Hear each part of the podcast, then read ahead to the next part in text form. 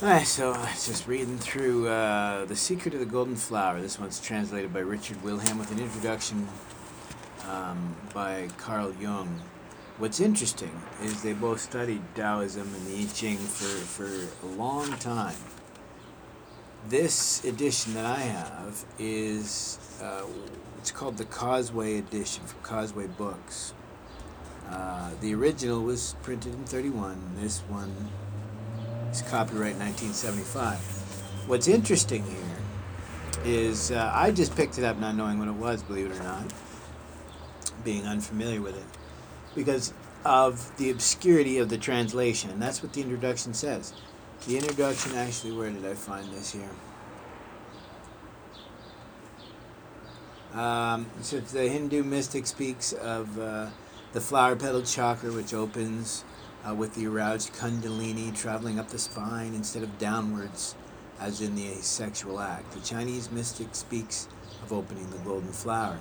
It is clear that both systems deal with the same reality, and this knowledge should lead to a renaissance of spiritual alchemy. Now, what is he talking about? It's, uh, as I was mentioning just before I started recording, is when I was young, I picked up uh, most of my reading material from thrift stores, from used bookstores. And I was able to actually pick up some books on Qigong. Qigong uh, was important or of interest to me because uh, it was created by um, uh, Bodhidharma, uh, a gentleman out of India who was teaching Yogacara. Bodhidharma was teaching the middle way, Madhyamaka. Uh, he had gone into China uh, and brought this Buddhism and went back to India. Upon his return to uh, China, he found the monks uh, were, you know, distracted by rites and rituals, ceremony, as well as getting pretty darn lazy. So, not only did he wake him up and remind him that rites and rituals and ceremony, pomp and circumstance are not the way to create a Buddha or for liberation, reduce suffering, however you want to characterize it. Uh, he told him to smarten up, start uh, acting, and he taught he taught them some yoga. Uh, Tibet has a yoga. India has its yoga. Bodhidharma brought yoga to China, where it became known as Qigong, uh, that which is Gung, the way of spirituality, Qi. Um, so, why do I mention this? I mention it because I picked up some uh, books by a gentleman uh, who happened to, happens to be a Taoist master, uh, master of Qigong. There's different uh, sects within. This gentleman uh, is not afraid to talk about Taoist sexual practices, or what they call tantric um, practices. Is Taoist, tantric Taoist practices. The reason why I guess they call it tantric is you know, it wasn't even that commonly discussed. So here is this book, which is The Secret of the Golden Flower, which is 100% about the Taoist sexual energy cultivation. Here's this translation by uh, Richard Wilhelm and Jung, neither of which they're really talking about, that it's a cultivation of sexual energy. So the reason why it was it was not obscure to me is because when I picked up some books on Qigong and Iron Shirt Qigong um, by uh, this Taoist master that I mentioned, I actually happened to pick up some tantric, uh, what they called um, Taoist uh, sexual uh, energy cultiva- cultivation. And so what he's talking about in the book here, when he said the only place where they really mentioned what this is about, I'll read it. Uh, he says, but if the wrong man uses the right means, the right means work in the wrong way. But, but this is meant the bodily union of man and woman, from which spring sons and daughters. The fool wastes the most precious jewel of his body in uncontrolled pleasure and does not know how to conserve the power of his seed. Goes on and says, When it's finished, the body perishes. And the holy and the wise men have no other way of taking care of their lives except by destroying lusts and safeguarding the seed. Now, what did the Taoist in this case mean? It's actually called semen retention, believe it or not. And uh, the main practice is the three finger method, the Taoist three finger uh, semen retention method. You can look it up, it's on the internet. Not terribly common or commonly uh, practiced or talked about, but yes, the three finger uh, semen retention uh, you put uh, pressure on the vas deferens and you force the semen, uh, the ejaculate, into the bladder. Uh, the way the Taoists saw it is by not ejaculating, you didn't expel that chi, that that sexual energy. They don't really differentiate energy's energy, so it's kind of weird to me for that they would say, "Oh, this sexual energy." It's kind of perverse in a sense. I mean, energy is energy, but neither here nor there. Again, the Taoists tend to get a little bit weird if you start looking at them spinning 32 different plates to get their their Taoist meditation on. So that's neither here nor there. As I was saying, uh, he's talking about semen retention. So the way the Buddhist, uh, the Buddhist, the Taoist believed is um, you only ejaculate, arguably in two main circumstances. Um, arguably, both are the same circumstance, but you only ejaculate to have children. Any other time you can ch- trade, and it's encouraged that you uh, have intercourse uh, with a member of the opposite sex to have that exchange of yin and yang energy. And there's a whole story behind it and how it works. That exchange of energy happens without uh, the the um, without the ejaculation.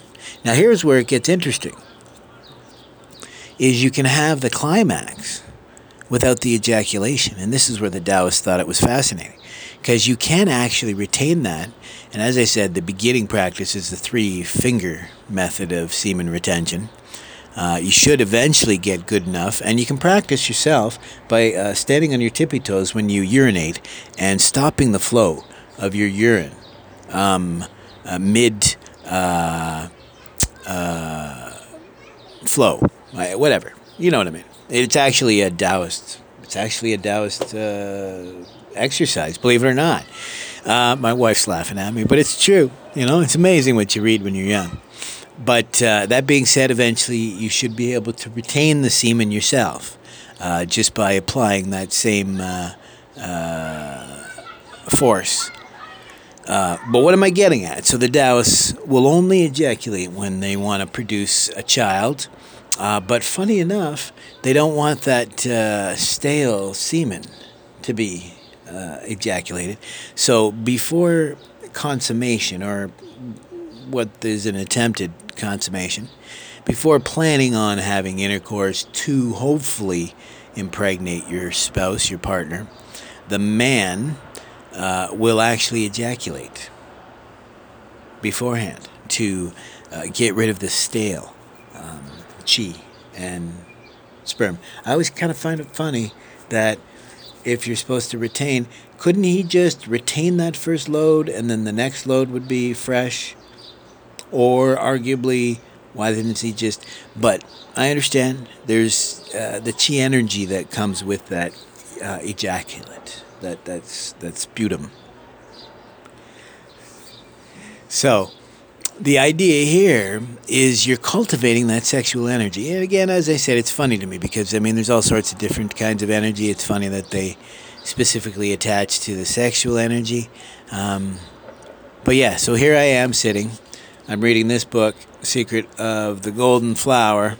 I'm thinking it's about Taoist meditation, right? Because Taoist had a standalone meditation where they started talking, thinking about these different, uh, you know, energy spheres and disks that they would, uh, I guess you could say, visualize, um, and and they'd manipulate, and that's kind of how they would get into their deeper, deeper states of trance. So, at once I was surprised, uh, as well as tickled, uh, to find out that this, because recently um, I was watching an, an Yi Jing uh, divination video, and somebody actually recommended this particular translation in this book to somebody. So I kind of chuckled once again, thinking, does this guy really know what that book's about? Or does he think it's just regular Taoist meditation? Probably just thinks it's regular Taoist meditation. The reason why I mention that is I met a gentleman who actually uh, earns a living as an acupuncturist and acupressurist, uh, a Qigong practitioner. And when I mentioned uh, having practiced uh, Qigong for a number of uh, years, maybe decades, and uh, having learned from um, Mantak Chia, uh, who was the gentleman I was talking about before. Um, I misjudged. I thought maybe he was a bad teacher, but I realized um, because possibly because he's he, uh, where he's located and his freedom to be able to discuss some of this, or or actually with my current issue of the I Ching I'm using uh, was a gentleman who was taught um, subversively uh, before the Cultural Revolution. So you know, I mean, at first I thought it was my mistake that I followed the wrong teacher, but lo and behold, it actually had been following a little more pure, um, you know, something that hadn't been uh, scrubbed of, arguably uh, scrubbed of anything that they felt uh, abhorrent or uh, uh, divisive, but arguably uh, Taoism and, and Qigong and all that after the Cultural Revolution um, was stripped of all of its sufficiency, right? So here I am, I'm chuckling at 100% uh, familiar with uh, this particular subject of, uh, of Taoist uh, tantric uh, um, energy cultivation, chi cultivation. Um, it's, it's interesting because um, I thought he'd kind of maybe walk back on that, but I've actually seen this master teaching uh, even on Facebook, and he doesn't uh, he doesn't shy away from discussing uh, cultivating sexual energy. Uh, again, don't misunderstand. There's no prude here. Um, I just find it funny that uh, we differentiate between the different energies. I mean, chi is chi, prana is prana. Um, and again, for myself, uh, I had learned Tibetan yoga before, Chinese yoga, and Indian before that. So this uh, this separation of sexual energy from regular energy was just it was kind of uh, weird. At first, it was, I think, why uh, Wilhelm and Jung uh, uh, got some. Uh, I mean, I don't know if you know the stories of some of these occultists back at the turn of the century. A lot of them were quite perverse. You know, they were collecting like some of these wood woodcuts out of Japan um, or even the tiles uh, in Rome. Uh, you know, uh, these people had been repressed for so long that they were starving for any sort of, um, you know, like the the Kama Sutra. Kama Sutra got translated as some sort of uh, degenerate sexual uh, uh, tabloid when arguably it should be read as uh, arguably no different than this uh, Taoist uh, sexual energy cultivation. Just another um, aspect of yoga.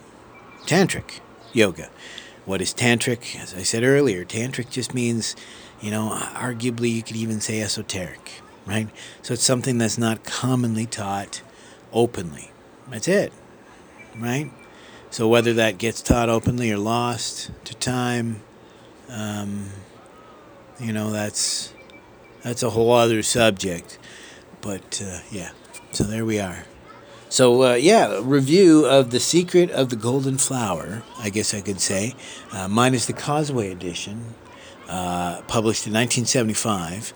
Um, uh, reprint of the 1931 edition, translated by Richard Wilhelm, uh, Wilhelm, and Carl Jung. it's it's excellent. Um, but as I said, I chuckled for a different reason. Like, um, I mean, it works.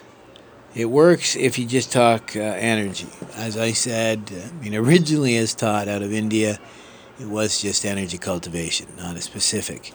Um, but to read it uh, knowing that it uh, 100% was uh, specifically about the sexual energy, uh, but uh, not specific but in no small part, it was very much uh, clearly differentiated between uh, the different energies you were cultivating. So, you know what I mean? You'd, you'd, you'd get that little energy, uh, all uh, raring up in the old gonads, and uh, you'd send that out the old the old meridians, as the Chinese will say. Yeah, up up the chakras, up the chakras. So, yeah, it's a, it's an interesting book. Um, I argue you'd probably be better off um, reading something less esoteric if you're looking for. Um, darn, if you're looking for tantric sexual practices, uh, I recommend you look at uh, Mantak Chia has a book that's uh, much more clear uh, and really to the point. It explains uh, what they believed and why and, and how it could be used and practiced, believe it or not. Uh, there's probably better choices, but again, I haven't looked into this for 30 years until again I dragged this book out of my bookshelf not too long ago. Uh, and what else? Uh, if it's about Taoist meditation, um, I don't know. I mean, it should be pretty good uh, going back to the 30s, um, right? Uh, at that time, it was still pretty open to the West. But um, what you have to remember is uh, the influences, uh, the influence of Taoism, Confucianism, and Buddhism. Um, waxed and waned over the not just the years, not just the centuries, but the millennia. Um, so, depending on who taught him, I mean, that's what I just learned with the I Ching. So, I have, arguably at this point, pretty much every translation of the I Ching that's out there. Uh, and I can well imagine because James Legate did a translation of this uh, Book of the Secret Flower. J- uh, Cleary did a translation as well as Wilhelm. I wonder if Blofeld did as well. I mean, so these are guys at the turn of century. It seemed that uh, they learned to read Chinese, so uh, they spent their days translating uh, Chinese works in English. And I don't know who was supporting them, but yeah, that's what they did. Here we are, 100, 150 years later, and uh, and they're being put to, to good use. Put to good use. Um, that said, uh, so uh, there's probably better choices for a Taoist uh, treatise. Um, not Buddhist, even though it does mention, uh, uh, you know, some emptiness uh, sort of stuff. Again, um, that's just because it's gotten mixed, and it's likely not being taught by a pure Taoist master. Likely someone has no idea how the uh, the Chen uh, the Chan uh, influenced uh, Taoism and vice versa over the, the centuries in China. So yeah, good book, good times.